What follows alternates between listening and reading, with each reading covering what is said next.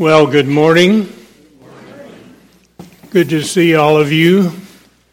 Uh, this is the first time uh, that I've ever preached sitting down before you. I uh, I've been doing this several years in my class on Sunday morning, and I want you to know that I have a biblical tradition that I'm following. Uh, the scriptures say that Jesus, when he would teach at the synagogue, uh, the people would stand for the reading of the Word of God like we do every Sunday. And, uh, and then when the people sit down, Jesus would sit down and give the exposition of Scripture following the tradition of the rabbi. Uh, so I find in my old age, I need to follow this tradition more. Uh, I was reminded even this week that uh, the power is in the Word of God, not whether you're standing or sitting. The power is in the Word of God. And I want to keep preaching uh, the Word of God, preaching and teaching the Word of God as long as the Lord will let me. And whatever I have to do to do that, that's what I'm going to do. So uh, I just wanted to mention that as a word of explanation. I want to call your attention today to a very important prophetic passage in the book of the Revelation. So turn your Bibles to Revelation 20. And I want us to look at verses 11 through 15 this morning. Uh, now I'm I'm preaching on this passage because of two reasons. First of all, it's a warning that every person needs to hear. It's a warning that every person needs to hear. Secondly, next Sunday, uh, in my class, we're going to start a short series on eternity, heaven or hell. We're going to be looking what the Bible says about heaven and what the Bible says about hell. And uh, if you don't normally attend the class, I would invite you to come. Uh, we'll probably, it'll be a short series, probably a couple of months, two, two and a half months. Uh, so we invite you to come if you don't normally come to the class because it's a very important study. Uh, now, let me set the context here before I read uh, our text for today. Uh, in Revelation 19, you have the second coming of Jesus Christ, second coming with, with his angels and with all of his saints who had gone to be with him. And when the Lord Jesus comes back, it declares him King of Kings, Lord of Lords. And uh, you have the Battle of Armageddon, where the Antichrist and the false prophet and all their armies go against the Lord and his people. And the, and the scriptures say in chapter 19 that Jesus just speaks the word and they are all slaughtered. That's what it means a sharp two edged sword coming out. He just speaks the word and they are slaughtered. They're put down. And the Antichrist and the false prophet is thrown into the lake of fire. Right after that, in chapter 20, verses 1 through 10, you have Satan being bound. John sees Satan is bound, and Christ comes back as he's come back to set up his earthly kingdom, and righteousness will rule and reign for 1,000 years. At the end of the thousand years, Satan will be released, and after a thousand years of righteousness, he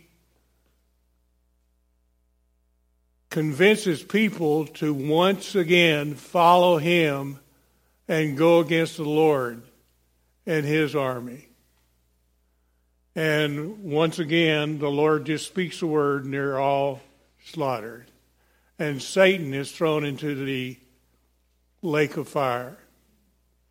Uh, and then right after this, beginning in verse 11, going through the end of chapter, verse 15, you have the judgment of unbelievers, the great white throne judgment. So let me read this, and I uh, want to encourage you to take out your outline to follow along as we look at that this this morning. The scripture reads, Then I saw, John, this is what John saw.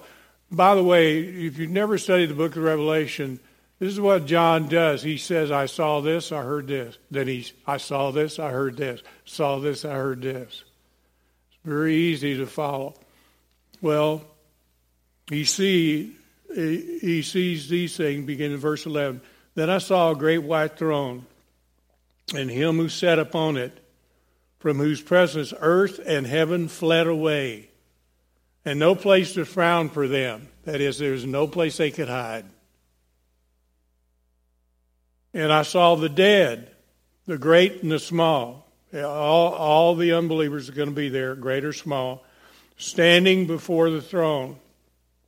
And the books were open.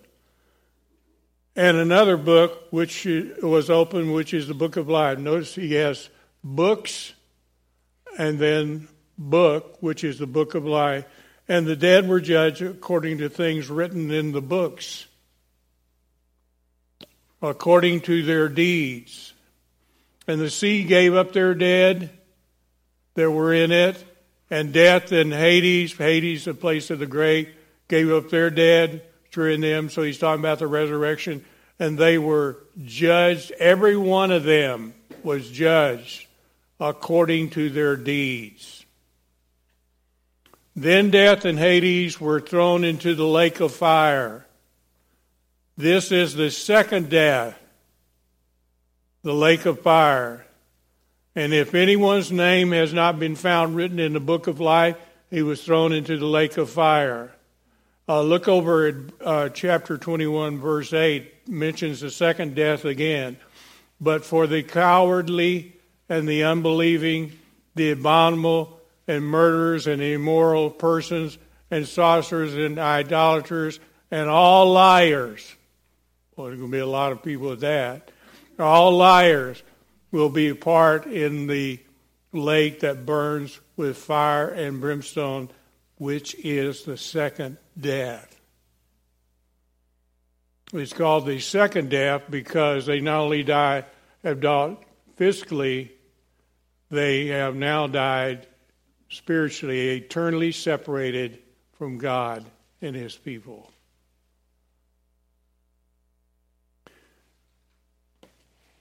Now, contrary to what many people believe, the Bible clearly teaches, both Old Testament and New Testament, that when a person dies, when they leave this world and go out into eternity, there's only one of two places they will be going to. And where they go will be determined on whether they have trusted Christ and Him alone for their salvation or rejected the gospel of Jesus Christ. For example, Daniel 12:2 says this, many of those who sleep in the dust of the ground will awake these to everlasting life but others to disgrace and everlasting contempt. Everlasting life or everlasting contempt. That's it. In Matthew 25, Jesus talks about the sheep and the goats. The sheep meaning believers in Jesus Christ, the goats, unbelievers, and he talks about the separation of the sheep and the goats. And Jesus says in Matthew 25, verse 46, these will go away to eternal punishment, or they will, the righteous to eternal life. That's it, eternal punishment or eternal life. Everlasting contempt or everlasting life. That's it. There is no other. There's no purgatory. There's no baptism for the dead. When you leave this life, you either go to one or the other. They are real places. And the Bible has a lot to say about that. Jesus uh, talked about this a lot, especially hell. Do you know he talked about hell more than he talked about heaven? He talked a lot about heaven too, but more about hell because he did not want people to be going there. Now, we have uh, we have real twisted views today about eternal punishment, eternal destruction, or hell. Uh, let me give you a definition that I have come up with uh, in my study of Scripture on what hell and the eternal state will be like. And it's simply put, it's this hell is giving unbelievers what they really want. It's giving unbelievers what they really want. They don't want a relationship with God, then they will be separated from God for all eternity. They don't want to be around God's people, then they will be separated from God's people and all other people for all eternity.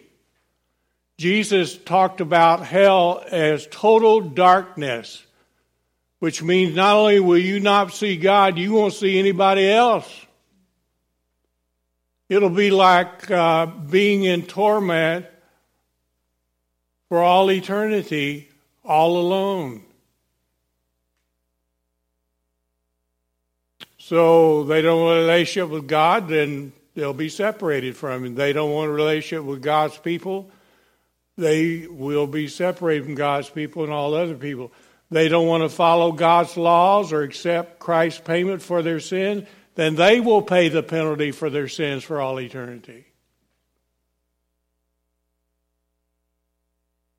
The Lord does not want anybody going to hell.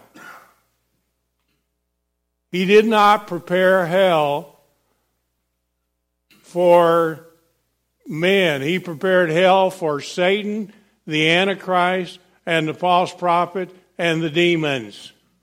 But if you follow Satan, you'll end up in the same place. Now, I realize that this is not a subject which is popular or pleasant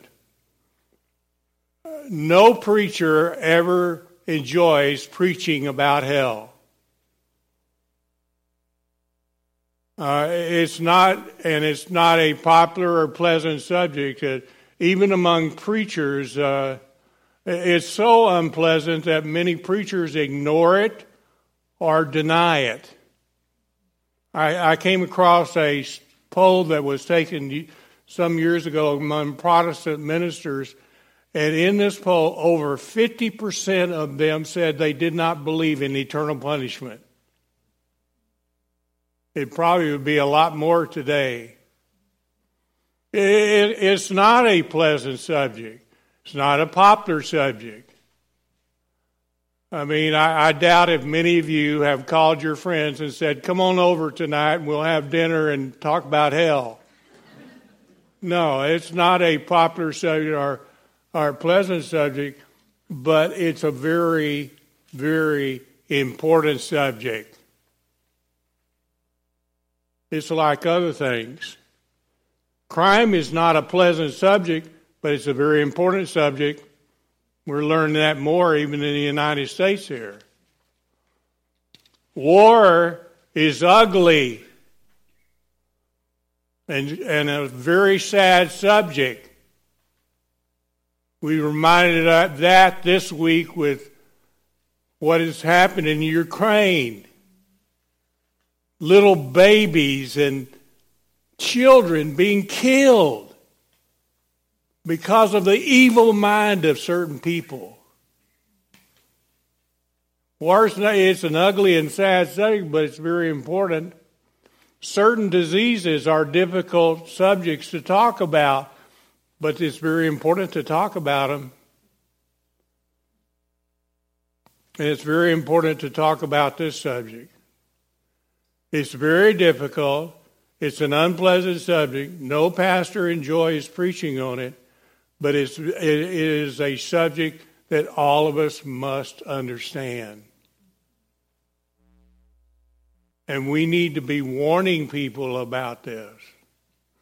Now, look at your outlines. Uh, John saw three things in these, these verses. He saw three things. He saw the judge in verse 11, the great white throne, and the judge sitting on the throne. And then verses 12 and 13, he saw those who were judged. Who, who is it that is standing before this throne? And then verses 14 and 15, he talks about the judgment that comes upon all unbelievers. He begins in verse 11 with the judge. He says he saw a great white throne. Every king, if, if you've ever done any studying on this, and you probably have seen it in videos or movies, every king had two thrones. There was the governmental throne. Uh, this is for, this symbolized his position and authority when he met with the people, he would sit on his throne. He's the king, he's the one in charge. And so there was the governmental throne, and then there was a throne of judgment. And he would hear cases and he would render decisions and, and render the sentence. And when he did that, he sat on the throne of judgment. The throne that is used here is the throne of judgment. It's come the time. All unbelievers are there and they're standing. He's on his throne of judgment. And it's a great white throne. Uh, it's great because God's, of God's great justice and power. It's white because of his holiness and glory. He is the, he is the most righteous and holy judge who's ever been upon planet Earth. No others can compare to him. And so he saw a great white throne, and he says, Him who sat upon it. Who's the one sitting on the throne? Well, we, we don't have to guess. We just let Scripture interpret Scripture. And in Acts 17.31 it says, it says of the Lord God, He has fixed a day in which He will judge the world in righteousness through a man whom He has appointed. The Father has appointed a man. Having furnished proof, He proved who this man is to all men by raising him from the dead. The one raised from the dead is who? Jesus. Jesus is the one sitting on this throne. Christ will judge all men with perfect righteousness and justice. Nobody will be able to say he was unfair. And notice they, when this time comes, there'll be no place for them to hide. It says in verse 11, no place was found for them. There'll be no place to hide. They'll want to hide, but they can't. Fire will come down and devour the enemies, his enemies, and Satan, and they'll be thrown into the lake of fire. His blazing glory will melt away the heaven and the earth, all the sin on the heaven and the earth. Psalm 97 verse 5 and 2 Peter 3:10 talks about a fire and it melts and he creates a new heaven and a new earth. Revelation 21 1. There'll be no place to hide. They'll stand before this throne. Christ will be sitting on the throne. He will judge them with perfect righteousness and justice, and there'll be no place for them to hide. Judgment Day, if I had to say this, to say what he's saying is Judgment Day has come, and no unbeliever can escape it. Now, one thing I want you to keep in mind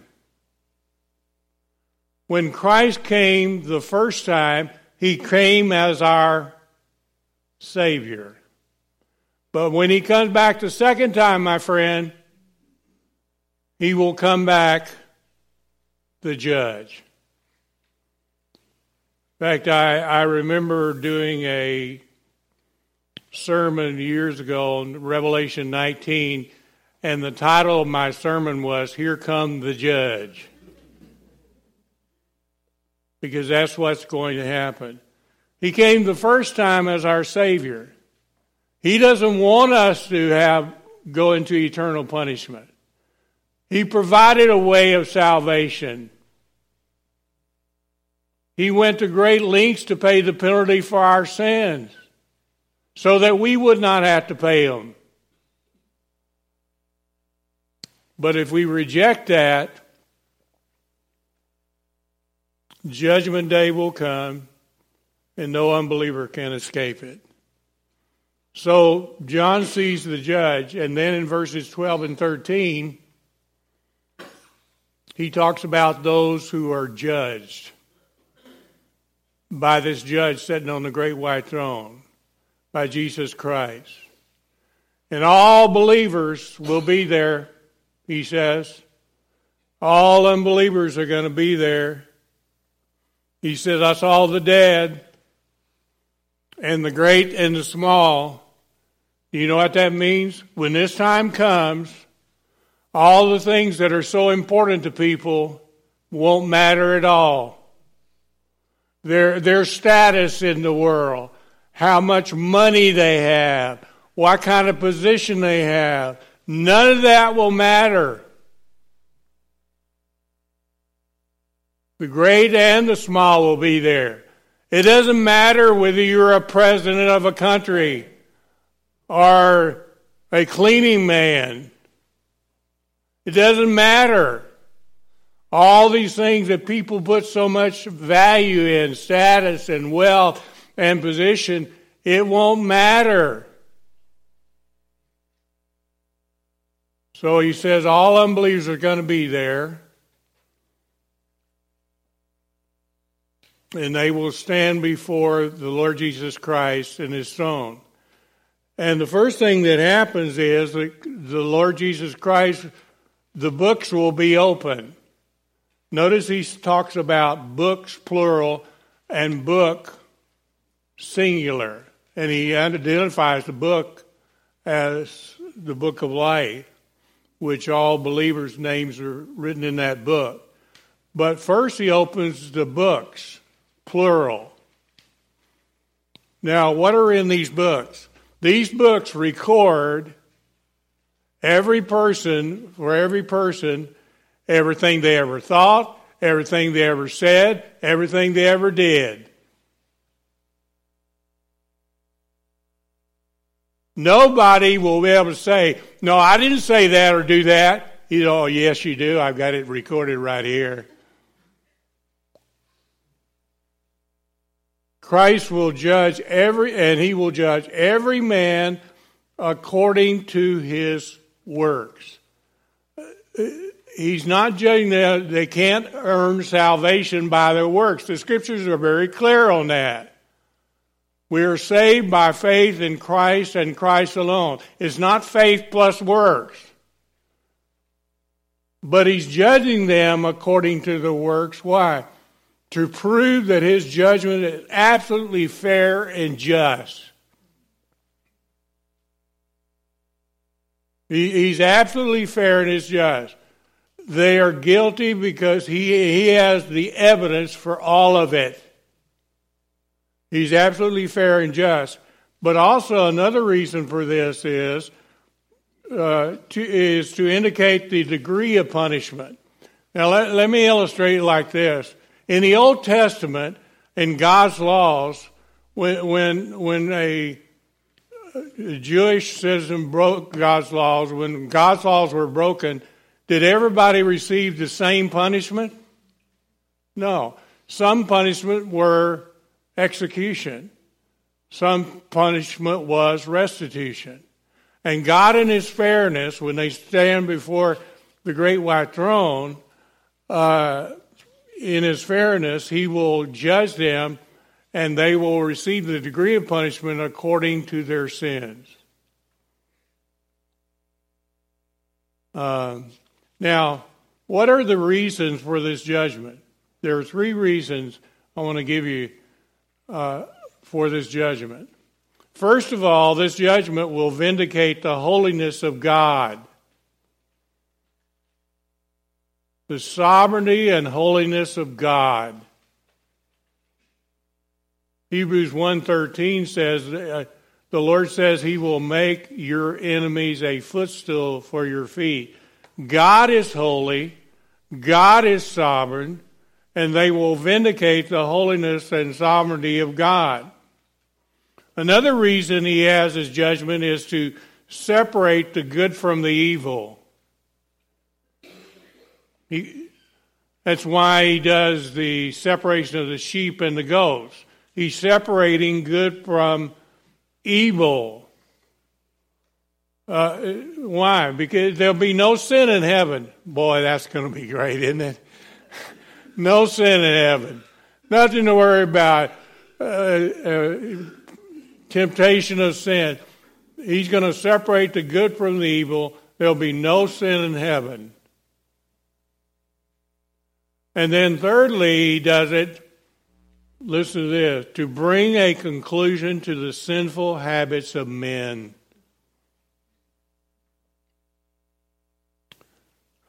Boy, do I long for that. There'll be no more evil. There'll be no more corruption. There'll be no more lies. He separates, he brings to the conclusion the sinful habits of men. And so the judge that is sitting on this throne, he opens the books. He's completely, perfectly fair and just in his judgment. He opens the books there, and from the books they'll all be found guilty. But he, he brings a conclusion to the sinful habits of men. He separates good from evil. And all unbelievers are there to be judged. And then in verses 14 and 15, after seeing the judge and those who are to be judged, he pronounces his judgment in verses 14 and 15. He says, Death and Hades were thrown into the lake of fire. Lake of fire is the second death, uh, he says. In anyone's name that was not written in the book of life was thrown into the lake of fire. Now, it's very interesting the word he uses that is translated the lake of fire. All will be found guilty by their works. Their name is, and their name is not in the book of life. So Christ sentences them to the lake of fire. And the word that is used here, listen to this. The word that is used here is Gehenna. Now, if you lived in Jerusalem, you would know what Gehenna was. Gehenna was the dumping ground for the filth of Jerusalem. It was a city dumping ground.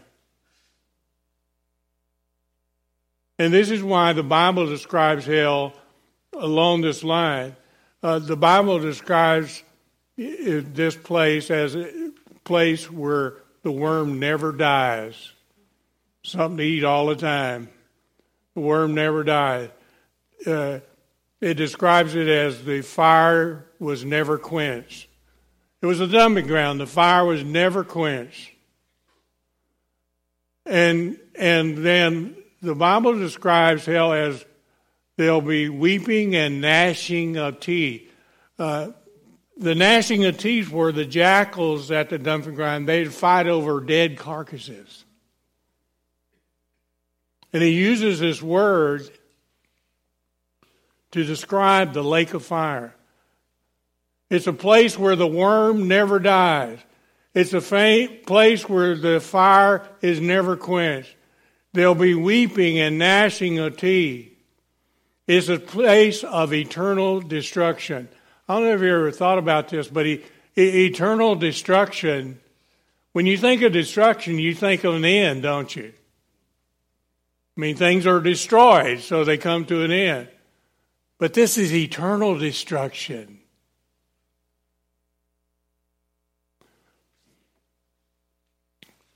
So, this is the Lord's word picture of the lake of fire. You may be thinking, why is hell so bad? Why did the Lord make it so bad? My friend, because sin is so bad. Sin is so bad. I mean, look at the evil and sin today. Uh, he, so he talks about the lake of fire. They're all found guilty. They're sentenced to the lake of fire. And he says this is the second death. See, hell is not only a place of torment, but also it's a place of eternal separation from God. It's the second death. Um, somebody has put it this way. I, I like this very much.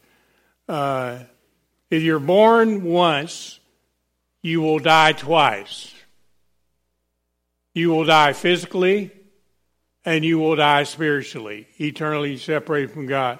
But if you're born twice, you only die once.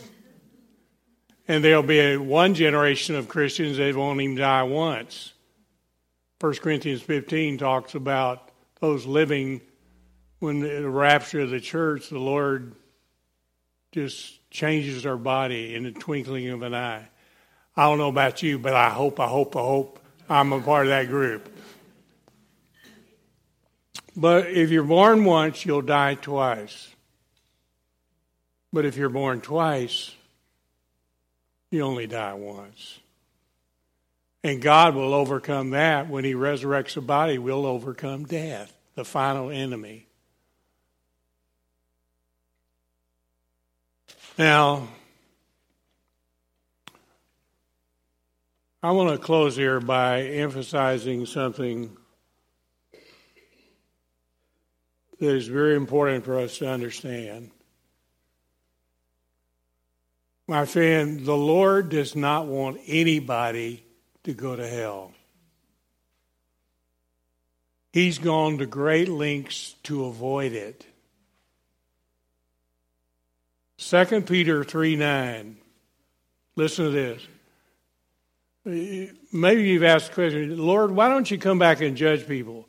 Well, 2 Peter 3 9 answers that question. The Lord is patient. That's why.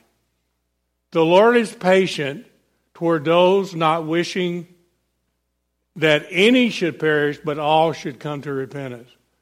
Why does the Lord delay his judgment? Because the Lord is patient the Lord does not want anybody to perish. He wants men to come to repentance. It's interesting, to the very end, the Lord keeps offering the gospel. Even the final seven years, which is called the tribulational period of human history, when he pours out his three series of judgments upon mankind, at the same time, he is continually to the very end offering the gospel. In Revelation 11, it talks about two men, two prophets that God raises up. I believe they'll be Moses and Elijah come back to life. These two great prophets will preach the, the gospel with great power, and thousands and thousands and thousands of Jews will come to Christ.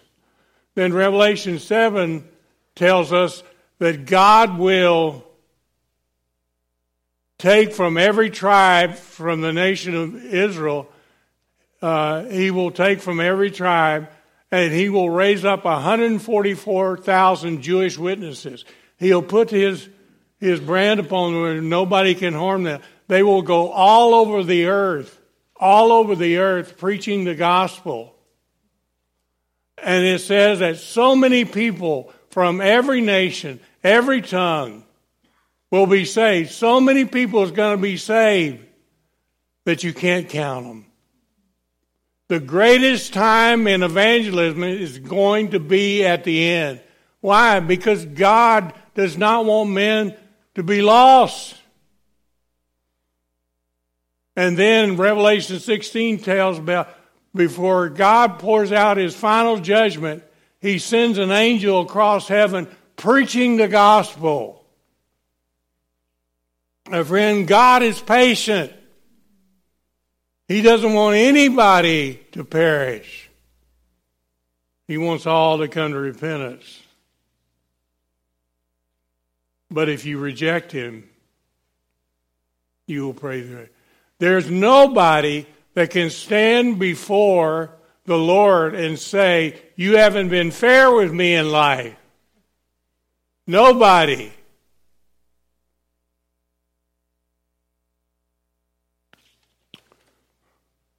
Somebody has written a poem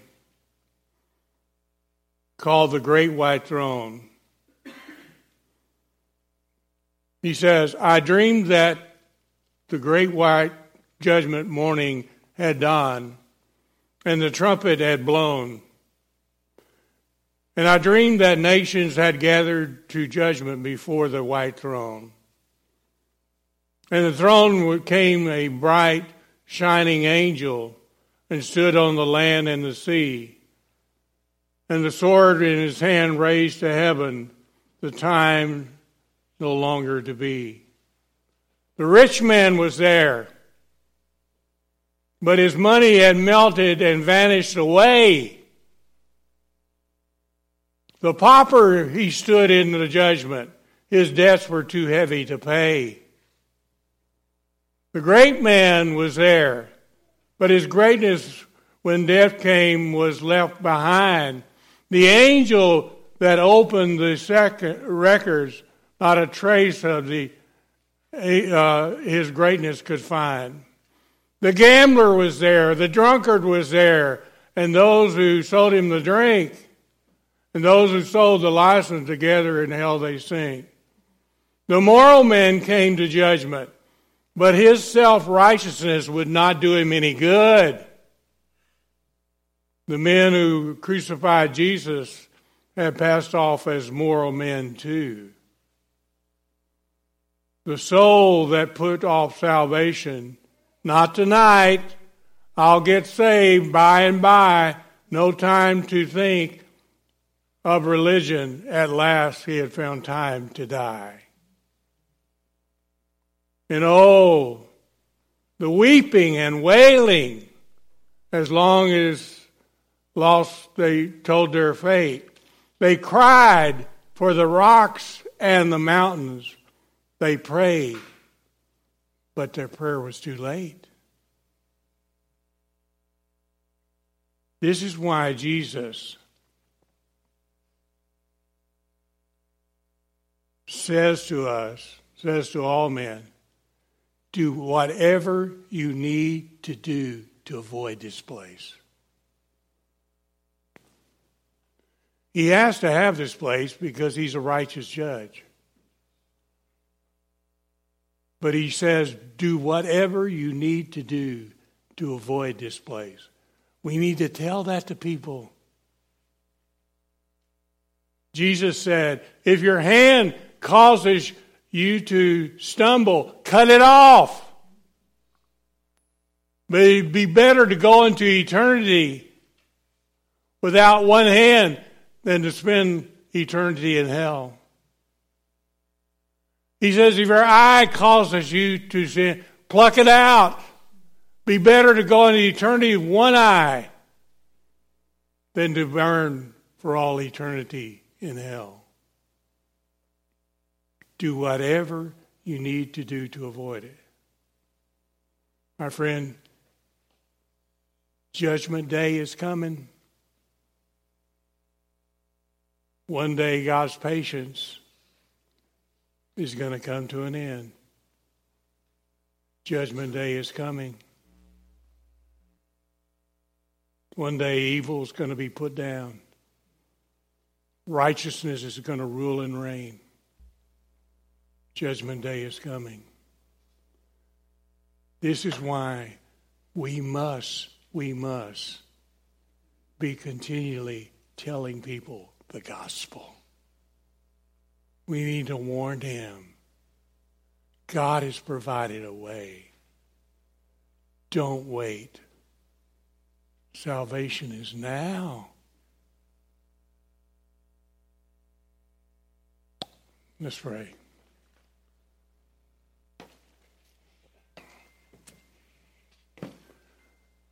Lord, thank you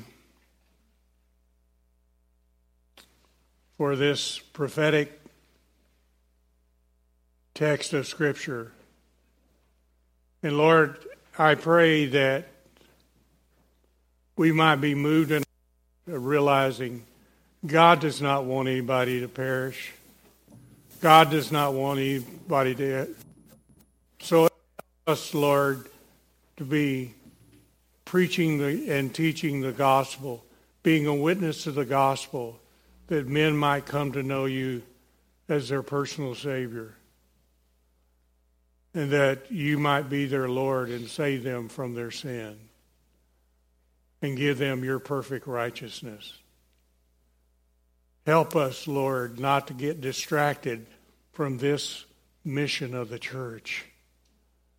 Help us to always be a church that is continually telling people the gospel of Jesus Christ so that they will not have to go to this place. May that be a commitment of every believer in this fellowship. So thank you for what you've taught us today. And I pray that we would not just be hearers of the word, but Lord, that this will move us to be doing things that are important in the life of people.